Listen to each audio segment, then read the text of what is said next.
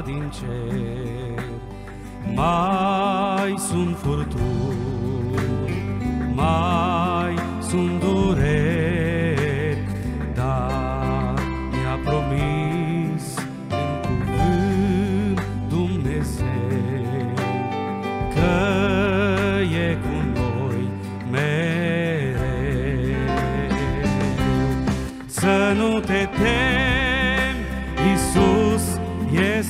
este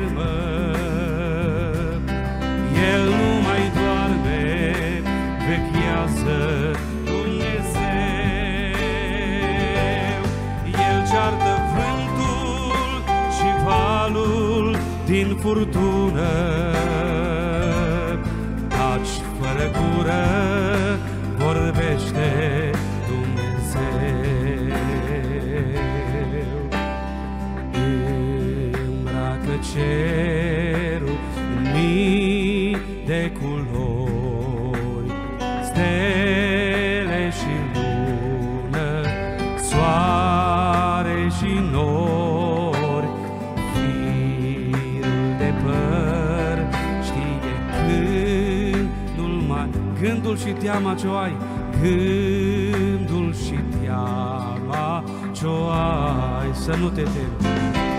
Să nu te temi, Iisus este la cârmă. El nu mai doarme, veghează Dumnezeu. El ceartă vântul și valul din furtună.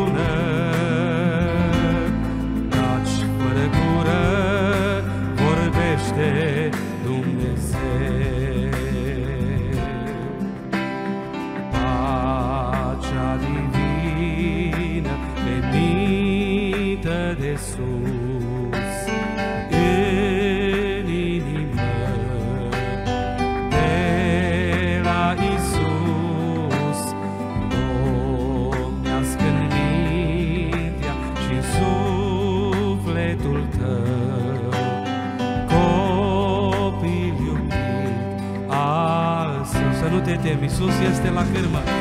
Să nu te temi,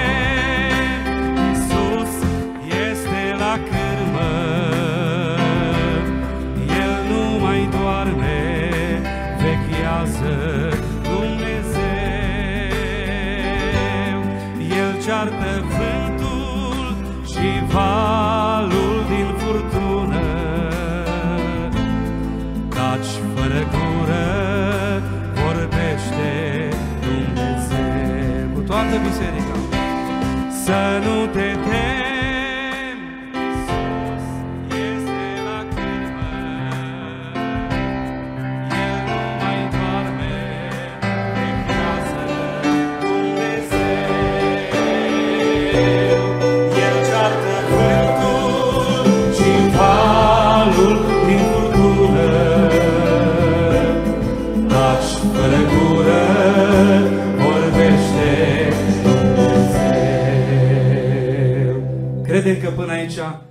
Dumnezeu ne-a vorbit și dorim ca în continuare să vorbească tot Dumnezeu. Amin. Permiteți-mi să vă salut pe toți în numele Domnului și Mântuitorului nostru Isus Hristos. Mă bucur în această seară să fiu împreună cu dumneavoastră și să ne bucurăm de prezența lui Dumnezeu. Uh, Aș vrea să vă rog foarte mult să ne ridicăm în fața cuvântului lui Dumnezeu și vreau să deschidem Cartea Sfântă Biblia la Matei, capitolul 16, Începând de la versetul 24, aș vrea să citesc cuvântul lui Dumnezeu.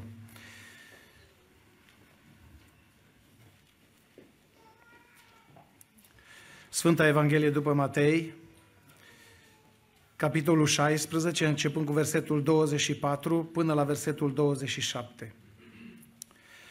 Atunci Iisus a zis ucenicilor săi, Dacă voiește cineva să vină după mine, să se lepede de sine, să-și ia crucea și să mă urmeze. Pentru că oricine va vrea să scape viața o va pierde, dar oricine își va pierde viața pentru mine o va câștiga. Și ce ar folosi unui om să câștige toată lumea dacă și-ar pierde sufletul? Și ce ar da un om în schimb pentru sufletul său? Căci fiul omului are să vină în slava tatălui său cu îngerii săi și atunci va răsplăti fiecăruia după faptele lui. Amin. Dacă nu vă cer prea mult, întoarceți-vă în stânga, în dreapta, dați mâna unul cu celălalt, spuneți-vă un bun venit în casa lui Dumnezeu. Ne bucurăm să fim în casa lui Dumnezeu. Ăsta este un obicei care l-am. Dumnezeu să vă binecuvânteze.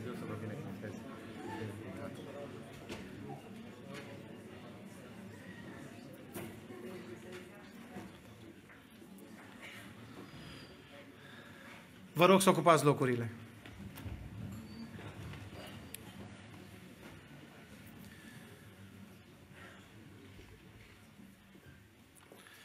Dragii mei, mă bucur în această seară să fiu împreună cu dumneavoastră la închinare, să ne bucurăm de prezența lui Dumnezeu.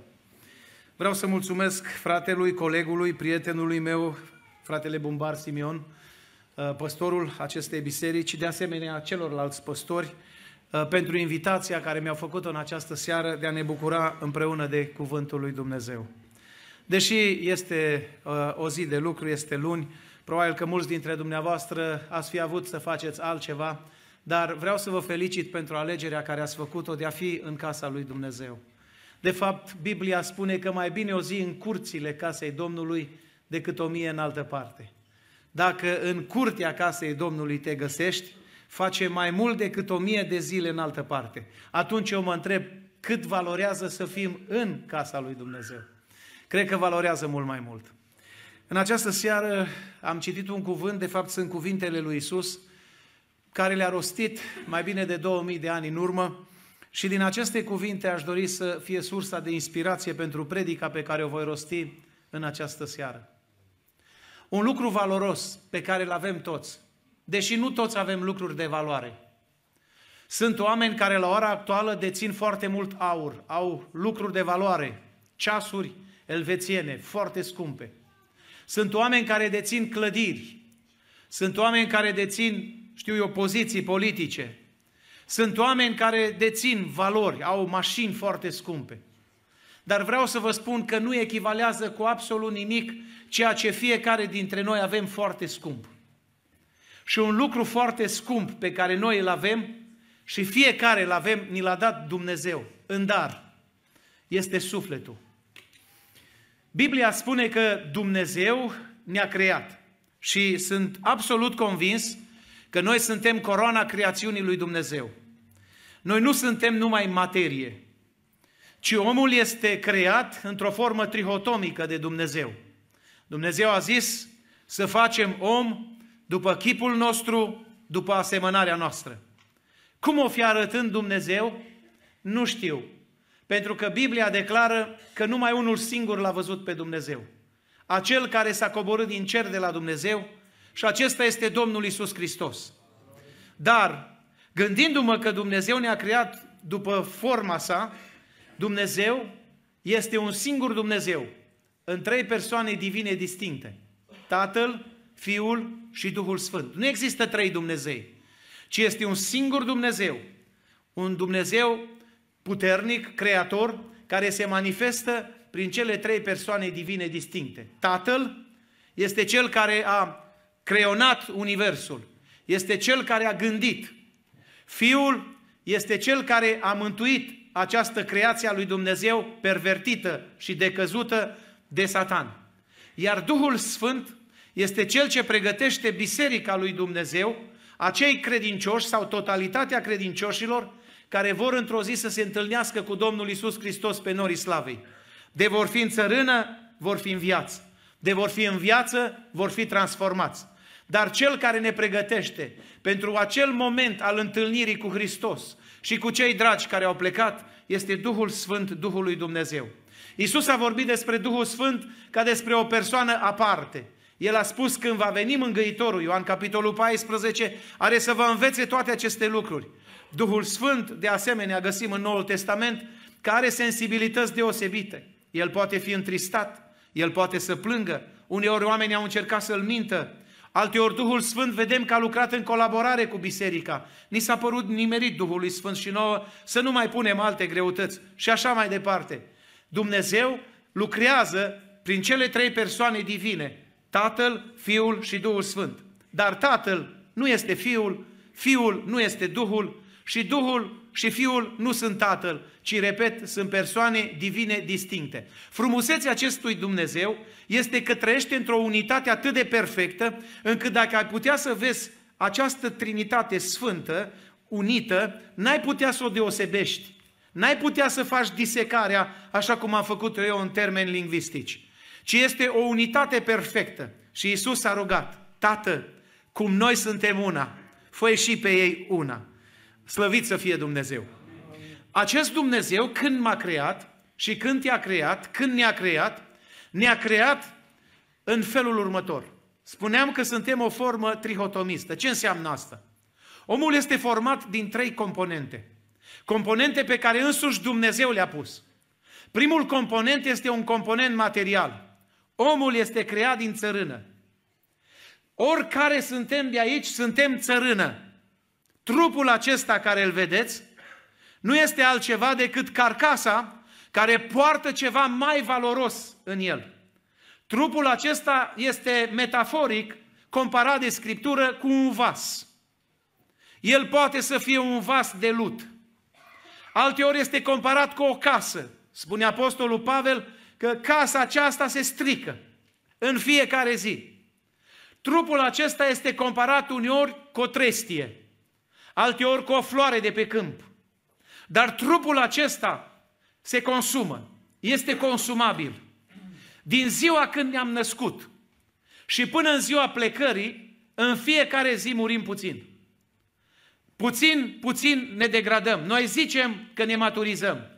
Zicem că creștem și trecem de la copilărie la adolescență, de la adolescență la maturitate, de la maturitate la îmbătrânire. Dar tot acest proces al vieții, de fapt, nu este decât o moarte zilnică a acestui trup. Așa se întâmplă că vine vremea când ne slăbește vederea și ne, ne trebuie ochelari.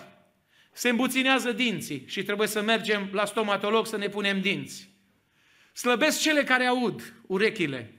Slăbesc cele care muncesc mâinile. Slăbesc cele care ne duc și ne poartă prin lumea asta picioarele. Pentru că trupul acesta se consumă. Noi nu suntem numai materie. Ori Domnul Iisus tocmai asta spune aici. Ce ar folosi unui om să câștige toată lumea dacă s-ar pierde și ar pierde sufletul? Cu alte cuvinte, ceea ce este mai valoros în tine, în mine, în noi, este sufletul. Iată cum a luat naștere sufletul. Sufletul s-a născut printr-o relație a lutului cu Dumnezeu.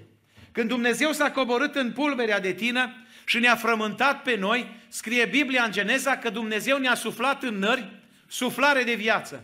Duhul acela de la Dumnezeu care a ieșit din el, suflul acela lui Dumnezeu, la întâlnirea cu țărâna, cu trupul acesta creat din țărână, atât de inteligent și atât de hipercomplex, când Duhul lui Dumnezeu a intrat în țărâna aceasta, în trupul acesta, a luat naștere sufletul, s-a născut personalitatea omului, care înseamnă rațiune, sentimente și voință. Animalele n-au suflet, animalele au instinct, animalele n-au rațiune, animalele sunt conduse de instinct sau sunt conduse de un om care are rațiune. Prin urmare, omul este singura creație din tot universul care are rațiune, sentimente și voință. Și lucrul acesta este adevărat. Un om cât de slab ar gândi, dar totuși gândește ceva. Gândește pentru sine. Omul gândește. Și cum spuneau filozofii, omul este o trestie gânditoare. Și într-adevăr, în fiecare moment gândim. Să știți, și atunci când noi dormim, creierul nostru de fapt gândește, prelucrează informațiile pe care noi le-am dat atunci când eram treji, când umblam prin lumea aceasta. De aia Biblia spune, fii atent unde te uiți, fii atent ce citești, fii atent ce înmagazinezi, 90% din informații îți intră prin ochi, dar nu se opresc doar la nivel mental, ci ele pătrund în sufletul tău și acolo produc reacții. Prin urmare, omul gândește, Omul are rațiune, omul are sentimente. Vedeți, uneori plângem, alteori râdem. Când auzim o veste bună, ne bucurăm. Când auzim o veste tristă, ne întristăm. Trecem prin anumite stări ale vieții. Omul este și sentimental, cu toate că viața n-ar trebui să ne o clădim pe sentimente. Viața creștină nu este o clădire pe sentimente. Creștinismul nu este o chestiune sentimentală. Am auzit de multe ori expresia venind în biserică, azi n-am simțit niciun har în biserică. Altă dată, vai ce har a fost. Dragii mei, harul este în permanență. Harul este și acum aici. Mă rog Domnului să-l simți de fiecare dată când vii. Dar funcție de sentimentele cu care vii de afară aici, tu poți să simți sau nu harul lui Dumnezeu. Depinde cu ce sentimente vii. Depinde cu ce gânduri vii. Când Iisus Hristos rostește această predică, o rostește în cezarea lui Filip. El vorbește despre Duhul Sfânt, vorbește ce va face Dumnezeu când va veni Duhul Sfânt. Și unul din mulțime numai la predica asta nu se gândea. Se gândea tot timpul predicii lui Isus la o singură problemă pământească care o avea. Cum să împartă fratele lui averea cu el, că l-a nedreptățit. Când Isus a terminat predica, țintă la Isus a dus omul acesta și a zis, bunul învățător, vreau să-ți cer ceva. Ce? Ce vrei? Domn, bunul învățător, spune fratelui meu să împartă averea cu mine. A fost nedrept. Isus a simțit ofensat, jignit, pentru că tot timpul predice, omul acesta nu s-a gândit absolut deloc la cum să se îmbogățească sufletește, ci s-a gândit la cum să se îmbogățească pământește. Cine m-a pus pe mine împărțitor, a spus Isus, peste averile voastre. Omul are rațiune, sufletul are rațiune, sentimente și voință. Voință înseamnă că dumneavoastră ați venit aici că ați vrut. Nimeni nu v-a forțat. Veți sta aici cât vreți. Apoi veți pleca când veți vrea. Și veți merge acasă. Și toată viața noastră e o chestiune de voințe. Această voință determină uneori acțiunile noastre, deciziile noastre. Noi suntem liberi să alegem. Să alegem ce vrem să facem, dar nu suntem liberi să alegem consecințele. Dar haideți să vedem acum și să le luăm pe rând. Ce se întâmplă când omul moare? Când omul moare, nu se întâmplă altceva decât Duhul acela care l-a pus Dumnezeu în om se întoarce înapoi la Dumnezeu. Pentru că tot ce vine din Dumnezeu se întoarce la Dumnezeu. Când Duhul se desparte de trup, sufletul nu mai stă în trup. Și atunci sufletul iese afară din trup și noi numim acest proces moarte. Omul a murit. Pentru că trupul, fără suflet și Duh, nu mai poate să miște, nu mai poate să fie în viață. Noi suntem temporari aici. Am venit pentru o vreme pe care nu noi am stabilit-o, ci a stabilit-o însuși Dumnezeu. În toată această vreme trecătoare, Iisus Hristos spune, omule, ce faci cu sufletul tău?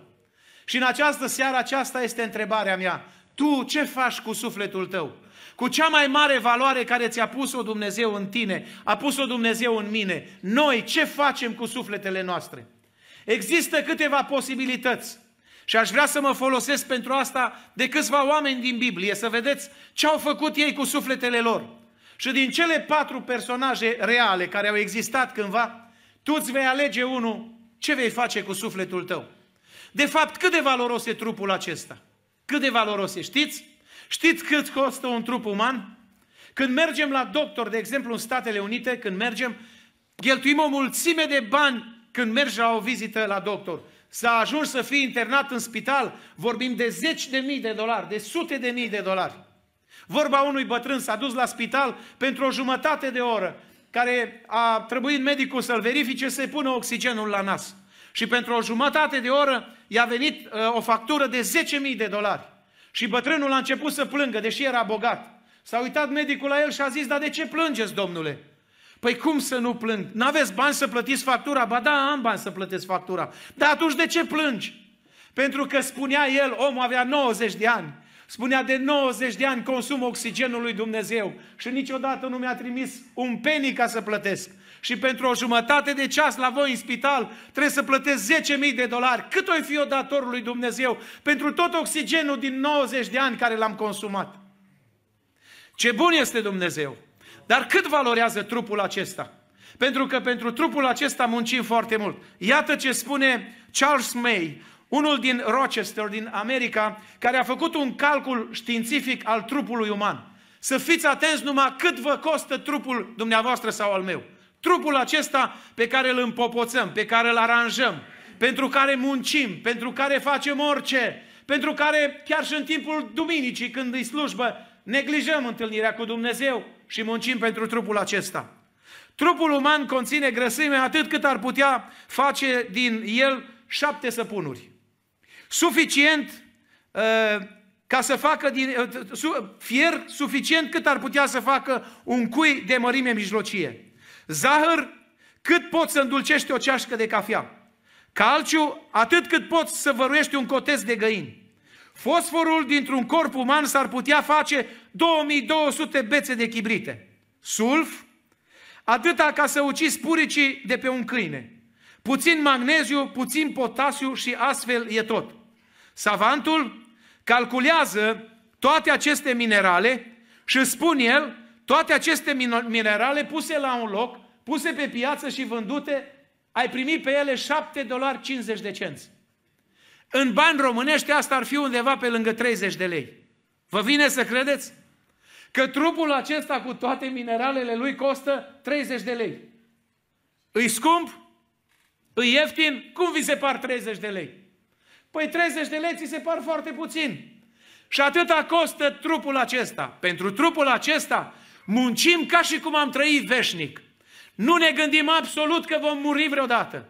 Credem noi că vom muri cândva, dar nu acum, cândva, odată, dar nu noi, alții. În timp ce veneam spre Sighet, interesant, am ajuns aproape de Baia Sprie. Era o, o platformă din asta acum așa înclinată și un om se chinuia să pună un cric sub mașina care urma să coboare de pe platformă. În timp ce se chinuia să ridice cricul, nu știu ce a făcut, că a căzut mașina pe el.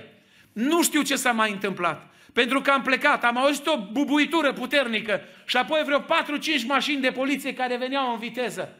Trupul acesta e atât de fragil, e atât de slab. Oricând poți să pleci, omul, înțelegi?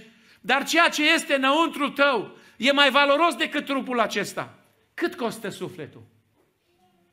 Ce valoare are sufletul? Și mai mult decât un savant american, ne spune însuși Iisus Hristos că sufletul tău e mai valoros decât toate averile de pe pământ. Că la ce folos să câștigi toată lumea, dar chiar toată lumea să fie mai mare decât Alexandru Macedon, care a cucerit o parte din lume, mai mare decât Napoleon sau alți cuceritori. Că chiar dacă ai fi mai mare decât tot, să cucerești lumea întreagă, să ajungi să guvernezi și să fie un guvern mondial. Și tu să fii în centrul guvernului mondial. Și tu să dictezi în toate continentele de pe pământ. Să ai toată puterea și autoritatea. Și dacă îți pierzi sufletul, spune Domnul Isus că ai pierdut totul. Că sufletul e mai valoros decât orice de pe pământ. Și acum revine întrebarea, ce faci cu sufletul tău? Și aș vrea în această după masă să spun că Biblia vorbește despre suflet. Că Apostolul Ioan, de exemplu, a văzut cum arată un suflet. Oare cum o fi arătând un suflet? Nu știu. Dar uitați ce spune în Apocalipsa 20 cu 4. Și am văzut niște scaune de domnie. Și cel, celor ce au șezut pe ele li s-a dat judecata. Și am văzut sufletele celor ce li se tăiase capul din pricina mărturiei lui Isus și din pricina cuvântului lui Dumnezeu. Și a celor ce nu se închinase fiarei și icoanei ei și nu primise semnul ei pe frunte și pe mână. Ei au înviat și au împărățit cu Hristos o mie de ani. Deci iată spune Ioan, oameni buni, sufletul nu e o definiție. Sufletul este o persoană. Este cineva care există. Din punct de vedere al nostru fizic, sunt persoane care au murit. Mai există ele? Da, știința modernă, materialismul acesta ateic, spune că omul este un animal. Pur și simplu când moare merge în pământ. Iar Petre Țuția spune da, omul este un animal rațional fără Dumnezeu, care vine de nicăieri și merge spre nicăieri dacă nu-L are pe Dumnezeu. Așa este omul.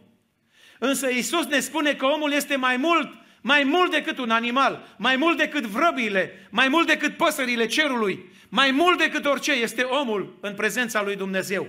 De fapt, în fața lui Dumnezeu noi nu suntem trupuri. Noi suntem suflete.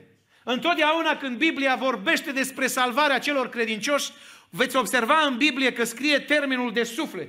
De exemplu, ni se spune că pe vremea lui Noe au fost salvat un număr de Nu zice opt persoane, ci Biblia zice opt suflete.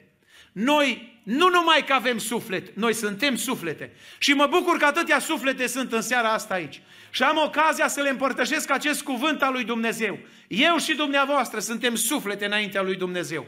Oricât de căzut, oricât de abandonat, oricât de, știu eu, de, de neglijat ai fi de societate. Și spun că nu mai ai nicio valoare. Vreau să spun, în seara asta tu ai o mare valoare înaintea lui Dumnezeu. Iisus Hristos, dacă un singur suflet ar fi fost în lumea asta și trebuia salvat, ar fi lăsat întreg cerul și ar fi venit să salveze acel suflet. Pentru că pe Dumnezeu îl interesează sufletul. Sufletul tău, sufletul meu, sufletele noastre. Dar aș vrea să vedem puțin, uitați ce mai spune Biblia. Apostolul Pavel este un alt exemplu, care vorbește și el despre suflet, 1 Tesaloniceni 5 cu 23 și spune așa, și Duhul vostru, sufletul vostru și trupul vostru să fie păzite întregi, fără prihană, la venirea Domnului nostru Isus Hristos. Iată un al doilea argument că Biblia vorbește despre faptul că omul are suflet. Iar în Evrei, capitolul 4, versetul 12, Căci cuvântul lui Dumnezeu, spunea uh, scriitorul epistolei către evrei, este viu și lucrător, mai tăietor decât orice sabie cu două tăișuri, pentru că pătrunde până acolo că desparte sufletul și duhul, încheieturile și măduva, judecă simțurile și gândurile, spune cuvântul lui Dumnezeu. Deci iată că atunci când cuvântul lui Dumnezeu pătrunde în tine, el face o despărțitură între Duh, între acel Duh care a venit de la Dumnezeu și sufletul tău care zace în păcat. Și vrea să le împace pe cele două. Pentru că în noi există un dualism, spune Pavel în Roman 7, văd în mine doi. Unul e firescul, altul e duhovnicescul. Între firesc și duhovnicesc este un dualism continuu. Și cel care face pace între cei doi este Isus Hristos, care a venit în lumea noastră ca să ne mântuiască sufletele. Lăudați să fie Dumnezeu! Acum aș vrea să vă prezint patru oameni din Biblie. Și acești oameni să-i luați dumneavoastră ca exemplu. Primul om din Biblie îl găsim în Luca 12, de la 13 la 21.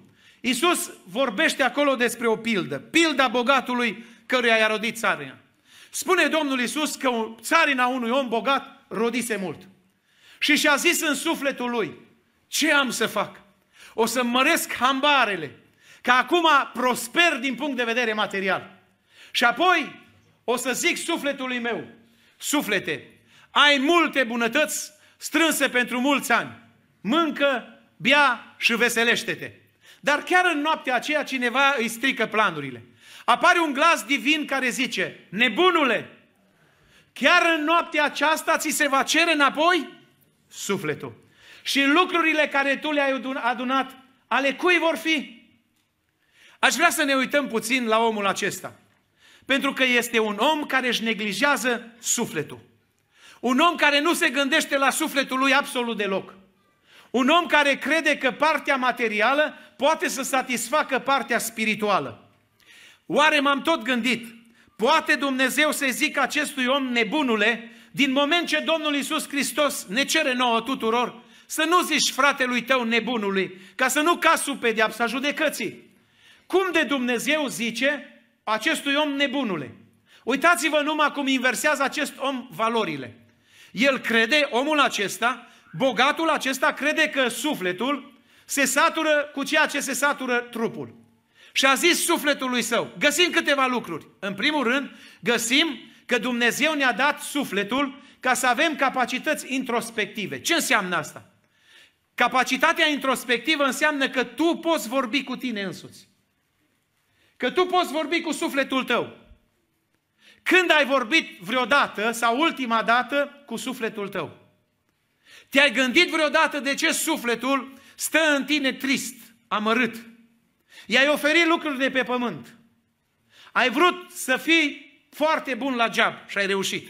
Ai ajuns director. Și totuși nu ești satisfăcut acum. Ai vrut să strângi mulți bani și ai muncit din greu și ai strâns. Și totuși simți un gol în sufletul tău. Ai vrut să faci multe lucruri și să-ți atingi multe vise, multe țeluri. Și probabil le-ai atins. Și totuși atingându-le acum, te simți foarte trist, foarte sec, foarte gol. De ce? Pentru un simplu fapt. Că Dumnezeu este Cel care veghează și care îți spune în seara aceasta să știi, nebuni nu sunt ăia de aici, de la Sighe, de la ospiciu.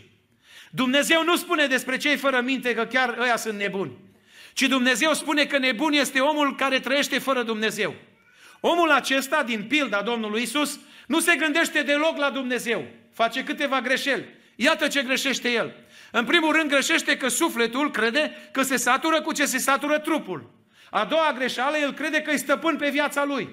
Dumnezeu îi spune chiar în noaptea aceasta, ți se va cere înapoi sufletul. El nu este poses- posesorul, el nu este cel care deține monopol asupra vieții, ci Dumnezeu. În toată această tagmă, Omul acesta nu face altceva decât își neglijează sufletul. Mă gândesc câți în lumea asta sunt oameni care își neglijează sufletul. Câți cred că sufletul se satură cu lucruri materiale și aleargă din zorii tinereții și până la bătrânețe să-și satisfacă sufletul. Însă sufletul, dragul meu, nu se satură cu ce se satură trupul. Că poți să atingi cele mai înalte cote ale visurilor tale că poți să devii omul cel mai faimos, faimos din societate, că poți să devii personalitatea cea mai importantă din politică, că poți să devii omul care, și știu eu, de care societatea ar avea nevoie. Sufletul tău, fără Dumnezeu, rămâne gol. Dumnezeu îi spune, nebunule, chiar în noaptea aceasta ți se va cere înapoi sufletul. Aș vrea în această seară să stai de vorbă puțin cu sufletul tău, că ești în casa lui Dumnezeu și să faci ce a făcut David în Psalmul 42, versetul 5. În momentul în care David își dă seama de faptul că el ajunge împărat, are tot ce îi trebuie și totuși în urma păcatului se simte lipsit de satisfacție sufletească. Și la un moment dat se întoarce spre el și zice, suflete, de ce ești trist? Pentru ce te mâhnești suflete și gemi în lăuntrul meu? Nădăjduiește în Dumnezeu, căci iarăși îl voi lăuda. Aș vrea în această seară să nu-ți neglijezi sufletul. Unii cred că pot să-și, uh, să-și, pur și simplu să-și satisfacă sufletul cu alcool, cu droguri, cu femei, cu dezmăți, considerând că dacă îi oferă aceste plăceri, aceste bucurii, sufletul se va bucura și sufletul e tot trist. Omul acesta nu mai are pe nimeni, interesant. Nu mai are soție cu cine să vorbească, nu mai are copii cu cine să vorbească, nu mai are chiar Dumnezeu cu cine să vorbească. El își mai are doar sufletul. Și în loc în ultima perioadă de viață, când sufletul lui este zugrumat, să îi ofere pe Dumnezeu, îi oferă lucruri materiale. Dar cu toate acestea rămâne insatisfăcut. Pentru că Dumnezeu îl cheamă nebun.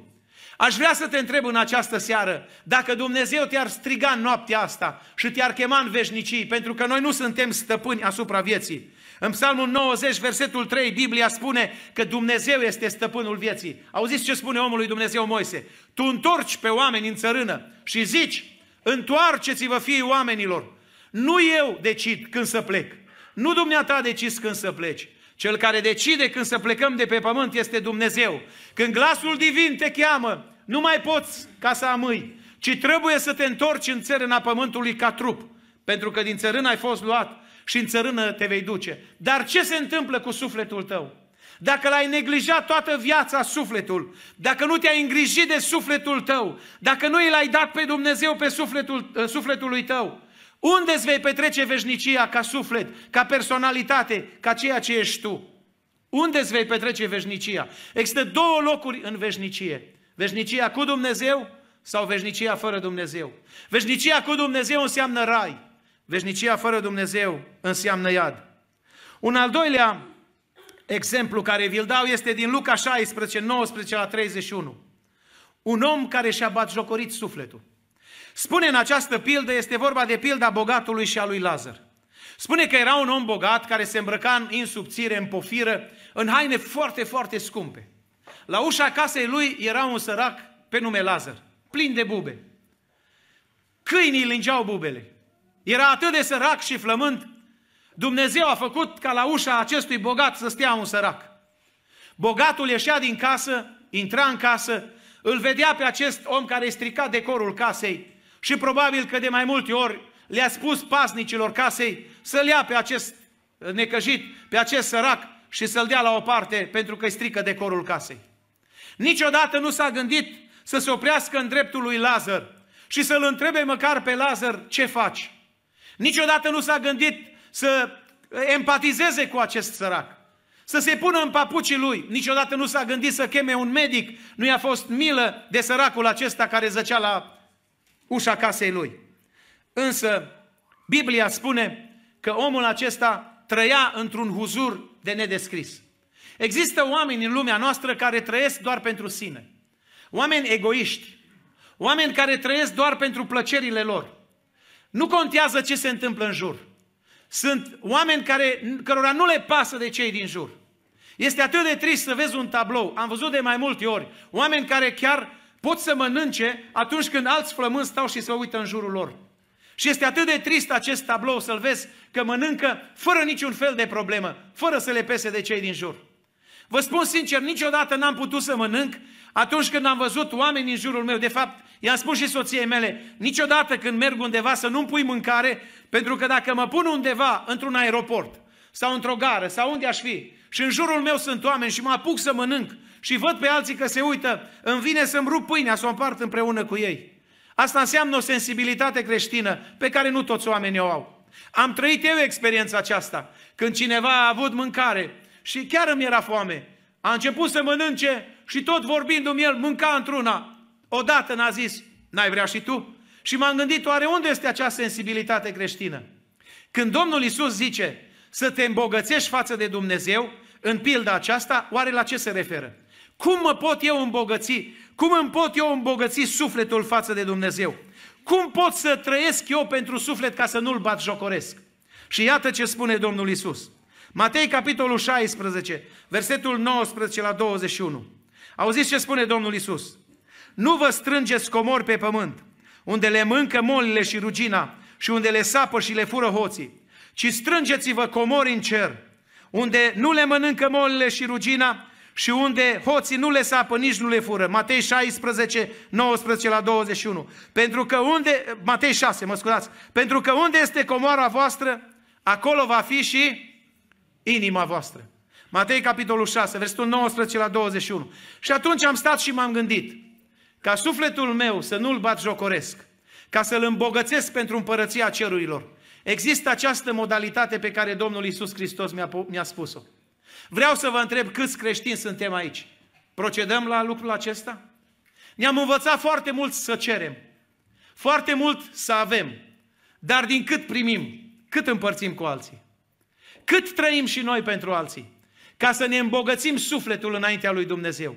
De multe ori noi ne batjocorim sufletul pentru că nu ne gândim să îmbogățim sufletul și să ne îmbogățim față de Dumnezeu, ci dorim să ne îmbogățim doar pământește. Aș vrea Duhul lui Dumnezeu să ne trezească în această, în această dupămasă. Pentru că timpul trece și spune Biblia, cu vremea, săracul a murit. Și a fost dus de îngeri în sânul lui Avram. Apoi a murit și bogatul. Și bogatul a ajuns într-un loc diferit, diametral opus. Între cei doi, spune Biblia, că există posibilitatea doar să se vadă. Ajung și să se cunoască. Dar bogatul era atât de sărac, iar săracul era atât de bogat, încât la un moment dat se uită bogatul care îl neglijase toată viața pământească pe Lazar. Părinte Avrame, lasă-l pe Lazar să-și moaie vârful degetului în apă. Doar o picătură de apă. Dacă poate, doar o picătură de pe degetul lui care se scurge, să-mi atingă, să-mi intre în gura mea. Omul care pe pământ n-ar fi dat doi bani pe el. Acum este gata să-i soarbă o picătură de apă de pe degetul săracului. Dar lucrul acesta este imposibil. Un om atât de sărac sufletește, un om care și-a neglijat și-a batjocorit sufletul lui atât de tare, încât sufletul a ajuns în locul nedorit. Părinte Avrame, strigă el disperat, am acasă cinci frați. Lasă-l pe Lazar sau trimite pe cineva ca să le spună să nu vină în acest loc de chin, să nu-și bat jocorească sufletul, să-L neglijeze pe Dumnezeu, doar uitându-se la lucrurile de valoare de pe pământ. Ca nu cumva să ajungă și ei în acest loc de chin. Știți că nicio rugăciune din cele care le face El acum prea târzii nu mai sunt ascultate. Dumnezeu ți ascultă rugăciunea câtă vreme ești în trup aici. Dumnezeu îți ascultă rugăciunea atâta vreme cât tu încerci să îți uh, îmbogățești sufletul pentru Dumnezeu. cât încerci să îl dai sufletului tău pe Dumnezeu, să nu-ți bați jocorești sufletul. Sunt atâția oameni care se comportă atât de hidos, atât de urât cu sufletele lor, pentru că nu-și dau seama de valoarea care o poartă. Și când se trezesc, este prea târziu. Apoi, mai găsim un alt om, un al treilea om în această seară despre care aș vrea să vorbesc, este din 2 Petru, capitolul 2, versetul 8. Iată ce spune acolo Biblia. Căci neprihănitul acesta, care locuia în mijlocul lor, își chinuia în toate zilele sufletul lui neprihănit, din pricina celor ce vedea și auzea din faptele lor nelegiuite. Cine este neprihănitul acesta?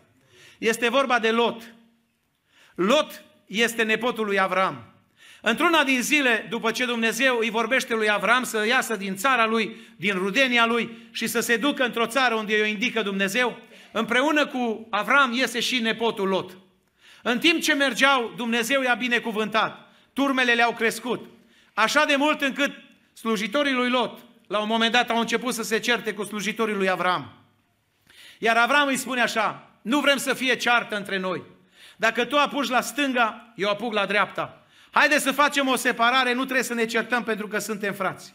Și Lot s-a uitat peste câmpie și a văzut că e atât de frumoasă, că e atât de mănoasă și e atât de locuită, că acolo erau două orașe mari, Sodoma și Gomora. Și a zis el, mă voi duce înspre câmpie. Iar Avram a zis, fără să mai aibă ce să aleagă, doar muntele. Cei doi s-au despărțit. Timpul a trecut. Însă Lot se complace, ajunge în Sodoma și Gomora, între cele două orașe. Stând acolo, el prosperă. Are familie, găsim în Biblie. Are copii. Are fete. Are băieți. Are gineri. Omul acesta, la un moment dat, chiar glumește cu ginerii lui. Trăiește o viață ușoară. Atât de tare s-a complăcut în ceea ce era acolo, dar scrie Biblia ceva. Că omul acesta în fiecare zi își chinuia sufletul. Păi să ai tot ce trebuie și totuși sufletul tău să fie chinuit? Se poate lucrul acesta? Se poate. Dragii mei, trăim într-o lume care ne oferă multe azi. Cum trăim noi, n-au, trecut, n-au trăit generațiile trecute. Eu mă amintesc pe vremea când eram copil. Ce greu era să găsești o bucată de pâine. Eram copil. Am stat verile la bunica, la, la Borcut, lângă Târgu Lăpuș. Și femeia asta, văduvă, 25 de ani a fost văduvă. Îmi amintesc în verile acelea uh, toride, călduroase. Mergeam până la magazin să cumpere o pâine și după ce ne, ne întorceam de la munca câmpului, mergeam și eu cu ea, eram mic, nu știam eu prea multe atunci, dar mergeam la cooperativă în speranța că va cumpăra o bomboană. Și ajungeam acolo și când ajungeam acolo, nu mai era pâine. Uleiul se terminase, zahărul se terminase. Erau multe lucruri care ne lipseau atunci. Erau multe lucruri care lipseau omului. Noi trăim astăzi niște vremuri extraordinare. Te duci la magazin, îi ulei cât vrei, numai să ai bani. Îi zahăr cât vrei, îi tot ce vrei. Trăim foarte ușor. Și totuși, în acest belșug, sunt atâția oameni care își chinuie sufletul. Ca și Lot. Știi ce mult contează mediul în care ești? Într-o zi Dumnezeu s-a coborât la Avram a început să stea de vorbă cu Avram și Dumnezeu rămâne lângă Avram, îngerul Domnului. Iar ceilalți doi îngeri care au venit cu îngerul Domnului se duc în Sodoma. Și îi spun lui, Sodoma, îi spun lui, lui uh, Lot, Lot, ieși din Sodoma. Noi ne uităm și vedem că îți prosperă familia. Vedem că ai tot ce trebuie, dar este un lucru, Lot. Îți chinui sufletul. N-ai vrea să părăsești mediul acesta abject, să ieși de aici și să te duci în altă parte unde îți va indica Dumnezeu ca să-ți eliberezi sufletul? Pentru Lot, ceea ce oferea trupul era mai important decât sufletul. Sunt oameni care nu vor să părăsească mediile păcatului, chiar dacă sufletul lor e chinuit, pentru că le place. Le place să stea acolo. Și a început îngerii Domnului să-i spună azi, să-i spună mâine, să-i spună poi mâine, Lot, ieși, iar el zăbovea. Până la urmă știți întâmplarea când îngerii Domnului l-au scos pur și simplu, l-au luat de mâini și l-au scos cu forța și au zis, ieși că nu putem să facem nimic până nu pleci. Pentru că acesta era ordinul lui Dumnezeu, ordinul divin. Și într-un final o trebuie să plece. În această seară, poate că mediul în care stai este unul infect. Este unul care îți afectează sufletul și totuși, din pricina confortului fizic, nu vrei să părăsești locul acela ca să-ți eliberezi sufletul. Sufletul tău îți este chinuit și se chinuie cumplit. Din pricina anumitor lucruri, omule bun, părăsește locul acela stricat. Ieși din mediul acela pentru ca sufletul tău să nu mai fie chinuit, ci sufletul tău să se bucure. Că odată ce se bucură sufletul, trupul și tot restul vieții va fi plin de bucurie. Din cauza sufletului chinuit trăiești chinurile care le trăiești. Nu din alte cauze, nu da vina pe circumstanțe, nu da vina pe rudenii, nu da vina pe alte lucruri, ci dă vina mai întâi pe tine, până nu părăsești locul acela. Știți ce mult contează să vii într-un mediu unde e prezent Dumnezeu? Spune în Luca 7, 36 la 50 că în casa lui Simon Fariseu a venit odată Domnul Isus invitat de Simon, de Fariseu. A intrat în mediul acesta dumnezeesc Simon. Stătea cu Isus la masă. Și în acest mediu a mai vrut să vină cineva. Una care își chinuia sufletul și și-a chinuit sufletul toată viața. Și a zis ea unde să mă duc să scap de chinul sufletesc. A dat buzna în casa fariseului fără să-i ceară permisiunea, pentru că știa bine femeia cam ce percepție are acest fariseu despre ea. A intrat și s-a aruncat la picioarele Mântuitorului. A început, n-a avut curajul să-i ceară gazdei niciun prosop, niciun lighean cu apă, ci scrie Biblia că a început să-i spele picioarele cu lacrimile ei și să le șteargă cu părul capului ei. Și acum dacă noi am avea posibilitatea să ajungem sub masă lângă femeie, să o întrebăm, femeie, ce ai? De ce ai venit aici la picioarele lui Isus? Ea ne-ar răspunde, mă doare sufletul. Sufletul mine e chinuit de atâtea păcate, de atâtea lucruri care le-am făcut în trecut. Aici așa de bine mă simt la picioarele lui Isus. Am venit să-mi plâng păcatele, să-mi plâng fără de legile. Aș vrea să mă ierte Isus, să mă ajute să-mi scoată sufletul din chin, din chinurile acestea în care sunt. Și în timp ce stătea ea, femeia, și își plângea păcatele, Simon, fariseu, gândea cum gândea el, un om. Iar Isus îi citește gândurile și îl întreabă printr-o ecuație care o pune în față. Simone, un cămătar avea doi datornici. Unul dator cu 500 de lei, celălalt cu 50 de lei. Fiindcă n-avea cu ce plăti nici unul, nici celălalt, i-a iertat pe amândoi. Care crezi tu că a iubit mai mult? Consider că ăla care avea datoria mai mare. Deci amândoi erau datori. Și Simon era păcătos și femeia. Numai diferența era că unul avea păcate mai multe și celălalt mai puține. Dar nu contează că ai un păcat sau zece, tot păcătos ești. Și atunci Domnul Iisus se îndreaptă spre femeie. Vezi tu femeia aceasta? Am intrat în casa ta și tu nu mi-ai dat o sărutare. Nu mi-ai dat un lighean să-mi spăl picioarele. Tu zici că ești fiul lui Avram, dar femeia aceasta, de când a intrat în locul acesta, nu încetează să-mi spele picioarele cu lacrimile ei și să mi le șteargă cu părul capului ei. De aceea spun, Simone, păcatele ei, care sunt multe, sunt iertate pentru că a iubit mult. Slăvit să fie Dumnezeu! Dragul meu, în această seară, dacă ți-e sufletul chinuit, aș vrea să vii cu el la Domnul Isus Hristos. Pentru că aș vrea să-ți vorbesc de un al patrulea om. Un al patrulea om care și-a mântuit sufletul. Primul și-a neglijat sufletul. Al doilea și-a batjocorit sufletul. Al treilea și-a chinuit sufletul. Dar al patrulea și-a mântuit sufletul. În timpul răstignirii lui Isus, Biblia spune că el a fost răstignit între doi tâlhari. Unul la dreapta lui și altul la stânga lui. Matei și Marcu amândoi ne spun că amândoi tâlhari își băteau joc de Isus. La fel ca mulțimile din jurul crucii. Și îi ziceau, dacă ești Fiul lui Dumnezeu, dă-te jos de pe cruce. Mântuiește-te pe tine și mântuiește-ne și pe noi. Dar evanghelistul Luca ne spune că s-a întâmplat ceva. Că unul din tâlhari, nu știm, cel din stânga sau cel din dreapta, tradiția spune că cel din dreapta, s-a uitat și a observat ceva diferit. A început să-și schimbe gândirea. Și îi se adresează colegului lui în felul următor. Nu te temi tu de Dumnezeu? Tu care ești sub aceeași osândă? Pentru noi este drept să murim. Dar neprihănitul acesta ce rău a făcut? Și a făcut o rugăciune, cea mai importantă rugăciune pe care aș vrea să o facem și noi în seara aceasta. Doamne, nu-ți cer să mă mai dai jos de pe cruce. Merit ceea ce n-a putut face Imperiul Roman, dreptul roman, justiția romană să-l convingă pe tâlhar că e un păcătos. A putut să-l facă prezența lui Isus pe cruce. S-a uitat la Domnul Isus și și-a schimbat gândirea și a zis, Doamne, a făcut o rugăciune atât de frumoasă, cum de multe ori noi nu facem în biserici. Majoritatea rugăciunilor noastre în biserici sunt toate cu cauze firești. Venim înaintea Domnului și zicem, Doamne, ne rugăm că, eu știu, nu știu ce s-a întâmplat la mama. Ne rugăm pentru copil, ne rugăm pentru sora, pentru fratele, îți bolnav, îți la spital, Doamne, ai milă de ei. Poate noi nici nu mergem pe la ei, dar îl trimitem pe Domnul să meargă pe la ei. Să-i vindece, să le facă bine. Și prea puțin ne rugăm în felul următor. Doamne, nu mai am niciun chef de Biblie. Nu mai am nicio pasiune să mă rog. Doamne, nu mai am niciun chef să vin la biserică. Starea mea spirituală este precară. Sufletul meu, Doamne, sufletul meu este sec, este însetat. Puțin ne rugăm pentru starea noastră spirituală. Dar uitați tâlharul acesta, ca să-și mântuiască sufletul. Cum spunea cineva, mi-a plăcut ideea unui teolog, zice, tâlharul acesta toată viața a furat și la urmă știu să fure și mântuirea.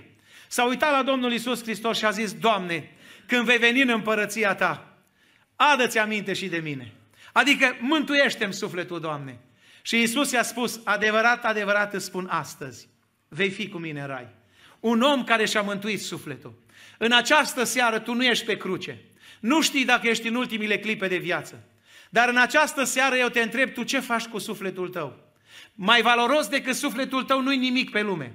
Nici mașina care o conduci, nici casa care o ai, nici funcția care o deții, ci lucrul cel mai valoros, valoros care îl ai este sufletul. Este sufletul tău mântuit? În această seară ai posibilitatea, venind la Isus Hristos, care este aici în biserică, în mod invizibil, dar El este încă mântuitor. El poate să-ți mântuiască sufletul tău. Și aș vrea în această seară să facem o rugăciune. Și în rugăciunea asta să nu-i mai cerem Domnului bani și geaburi și sănătate și nu știu câte lucruri, ci aș vrea să-i cerem Domnului mântuire. Să-i spunem Domnului prin rugăciune, Doamne, mântuiește-ne sufletele. Nu știu câți nemântuiți sunt aici, dar m-aș bucura dacă acești nemântuiți ar avea curajul chiar să vină aici în față și să spună și să plângă înaintea Domnului, să spună, Doamne, vrem să ne mântuim sufletele. Hristos nu s-a rușinat să vină și să stea pe cruce. El s-a întrupat, Dumnezeu din Dumnezeu adevărat, nelimitat. A luat trup omenesc. Suntem așa de obișnuiți noi, frații, penticostali poate, cu aceste afirmații care le fac, încât nici nu ne mai sensibilizează. Ne sensibilizează doar lucruri sensibile doar anumite lucruri care stârnesc emoții. Dar faptul că Isus Hristos a murit pe cruce pentru noi, că a disprețuit rușinea, că a stat între doi tâlhari, că a murit, a înviat și s-a înălțat la dreapta lui Dumnezeu. Asta ar trebui să trezească mereu fior prin noi, să stârnească mereu lacrimi în sufletele noastre, pentru că ne-a mântuit sufletele. Binecuvântat să fie Dumnezeu. De aceea, în această seară, tu decizi ce faci cu sufletul tău. Dumnezeu nu este vinovat de decizia care o iei. În această seară este seara când poți să-ți mântuiești sufletul. Vrei să-ți mântuiești sufletul? Aș vrea să ne ridicăm înaintea lui Dumnezeu. Permiteți? Și aș vrea în această rugăciune să-i facem Domnului această rugăciune, așa cum am spus. Doamne Iisuse, Hristoase, poate nu te-ai rugat niciodată. Am avut pe cineva care a zis, dar niciodată nu, nu m-am rugat, nici nu știu cum să mă rog. Îți spun cum să te rogi. Spune în rugăciune așa, Doamne Iisuse, mântuiește-mi sufletul și, și sufletul meu. Poate mi-am bat jocorit sufletul, mi-am neglijat sufletul. Poate că n-am dat atenție sufletului, Doamne. Dar te rog în seara aceasta, mi-am chinuit sufletul atât, nu mai vreau să mi se chinuie sufletul. Te rog frumos, mântuiește-mi sufletul. Aș vrea să pleci acasă în mod diferit și să spui în seara asta, m-am întâlnit cu Dumnezeu. M-am întâlnit cu Mântuitorul sufletului meu cu Cel care mi-a spălat sufletul de păcate, de fără de legi. M-am întâlnit cu Mântuitorul lumii. Iisus astăzi încă este Mântuitor. El vrea să-ți mântuiască sufletul. Mâine Iisus va fi judecător și va judeca pe toți acei care și-au bătut joc de sufletele lor, și-au chinuit sufletele lor, și-au neglijat sufletele lor și n-au vrut să-și mântuiască sufletele. Nu biserica, nu clerul bisericesc, nu pastorii, nu preoții, nu slujbele dau mântuire. Mântuirea o dă Domnul Iisus Hristos. De aceea în această seară te chem să vii la El prin rugăciune și să spui, Doamne, mântuiește-mi sufletul și Domnul este milostiv și drept, mântuitor al sufletelor, lăuda să fie Dumnezeu. Haideți să ne închinăm în rugăciune cu toții. Amin.